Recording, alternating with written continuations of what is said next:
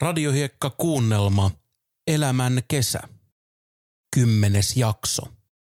Simon elämä oli pitkän kujan juoksun päätteeksi tuonut hänet paikkaan, missä mies punnitaan. Se on Kalajoella, viimeisen kansankapinan kehdossa. Jos et usko rakas kuulija, niin tarkista vaikka. Se tapahtui 50-luvulla. Joka tapauksessa sankarimme on kesän mittaan saanut kohdata ihmiselon koko kirjon sekä myös kaiken häilyvyyden maailmansodan kolkutellessa Pohjois-Suomen ovella. Voi Juudas Iskariot, on ollut erikoinen kesä. En olisi keväällä uskonut, mihin kaikkeen sitä vielä päätyy. Niin on ollut. Pitkä matka on etelästä tultu. Ollaan kokonaan toisessa valtiossa, Pohjois-Suomessa. Joulumaassa, etkö kuullut? Väyrynen julisti joka aamuisessa radiopuheessaan, että Pohjois-Suomen nimi muutetaan joulumaaksi. Se on järkevä jatkumo sille, kun Oulun nimi muutettiin jo jouluksi aiemmin. Samalla ratkelisi kansallislaulusta vääntäminen. Joulumaan kansallislaulu on luonnollisesti joulumaa. Katri Helena on kutsuttu muuttamaan tänne pohjoiseen. Voi, minulla jäi Paavon julistukset tänään kuulematta. Olin keijujen kokouksessa. Meidänkin pitää varautua maailmansotaan. Voi Juudas Iskariot, se on varmasti tulossa, nyt kun on valtion nimimuutos astui voimaan. Niin, kuten hyvin tiedämme, kuningas Charles yrittää pönkittää valtaansa tukemalla joulusaarien etuoikeutta jouluun nimessään. Laivasto on edelleen täydessä hyökkäysvalmiudessa Kalajoen edustalla.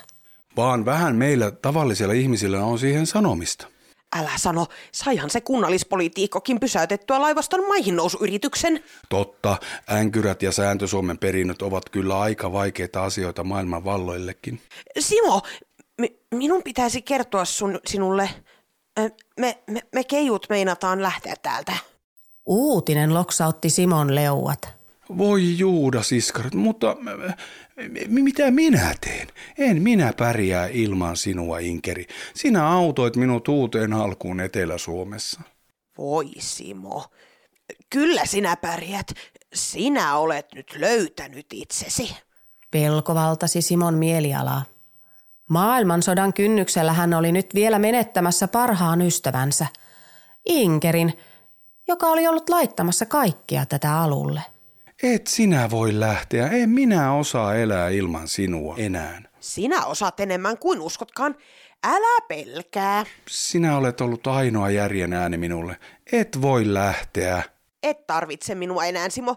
Sinä pärjäät kyllä. Niin Inkeri lennähti Simon luo, kosketti hellästi hänen poskeaan ja hitaasti leijaili kauas horisonttiin. Simo katseli ystävänsä. Kaikki oli tapahtunut niin nopeasti. Simo tiivisti ajatuksensa kolmeen pieneen sanaan. Voi Juudas Iskariot. Inkerin mentyä Simo jäi katselemaan, kuinka kaukana jossain meri ja taivas iloisesti paiskasivat kättä toisilleen horisontissa. Siinä omaa onnettomuuttaan pohtiessaan hän ei enää muistanut ovella kolkuttelevaa maailman loppua. Niin, rakas kuulija, oma surkeus on siitä autua olotila, että siinä unohtuu ne suuret ongelmat, joita meitä isommat herrat ovat aikaan saaneet. Mitähän sitä alkaisi tekemään? Ei oikein ole mitään mielen päällä. Simo oli kuin lastulaineilla taas, vailla päämäärää kaiken vietävissä. Lähtisiköhän sitä takaisin etelään? Jaa, vaan eihän minulla ole passia. Sehän on tosiaan eri maa nykyisellä. Pohdiskelujensa lomassa Simo näki tutun hahmon lähestyvän horisontissa. Farkkusortsimies, sinä tulit takaisin. En ole koskaan kaukana, Simo, hyvä. Farkkusortsimies istahti Simon vierelle, laski muovikassin maahan ja sihautti tölkin auki. Jotenkin arvelin, että täällä voitaisiin kaivata meikäläistä. Jotenkin tämä maailman aika on sellainen. Missäs Keijukainen on? Se, se lähti. Voi Juudas, Iskariot. Se jätti minut tänne yksin. Kyynel karkasi Simon silmäkulmasta. Farkkusortsimies katsoi ystävää ymmärtäen.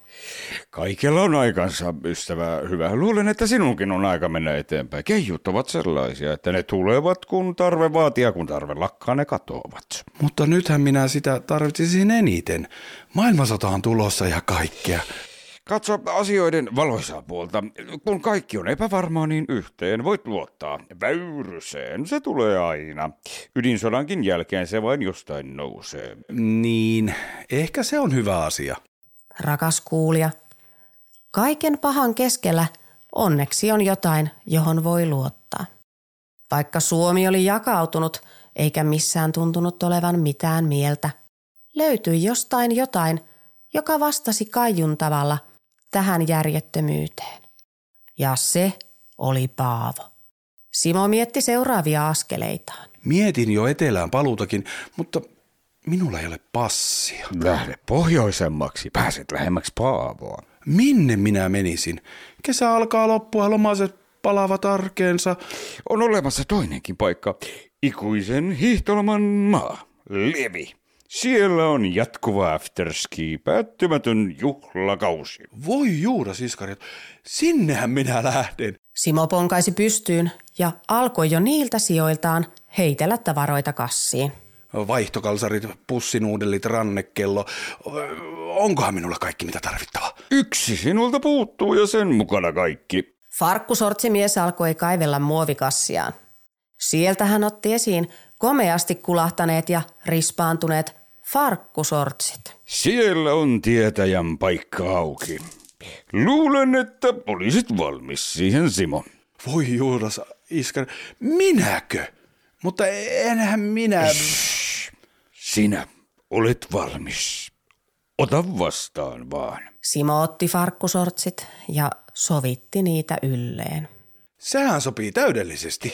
Housut valitsevat kantajansa. Sinä Simo olet tieteaineesta. Tiesin sen siitä, kun näin sinut sen keijun kanssa.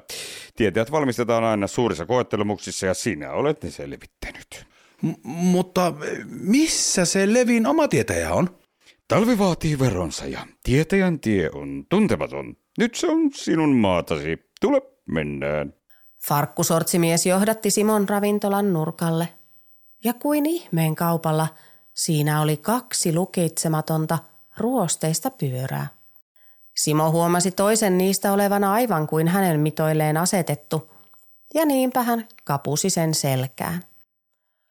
Farkkusortsimies otti tottuneesti toisen, ja kahden nämä miehet lähtivät rullaamaan kohti pohjoista. Farkkusortsimies kääntyisi Pyhäjoen rajalla takaisin, mutta Simo jatkaisi aina Leville saakka. Tällä vauhdilla hän pääsisi määränpäähän sopivasti ennen hiihtolomakausien alkua. On tämä ollut yhdenlainen kesä, voi Juudas Iskariot. Ja edessä on yhdenlainen elämä. Joulumaan parhaan talvilomakohteen omana farkkusortsi miehenä. Sinä, Simo. Hentotölkin sihahdus kaikui maantiellä. Kesä loppuu, ystävät, mutta aina löytyy uusi juhlapaikka.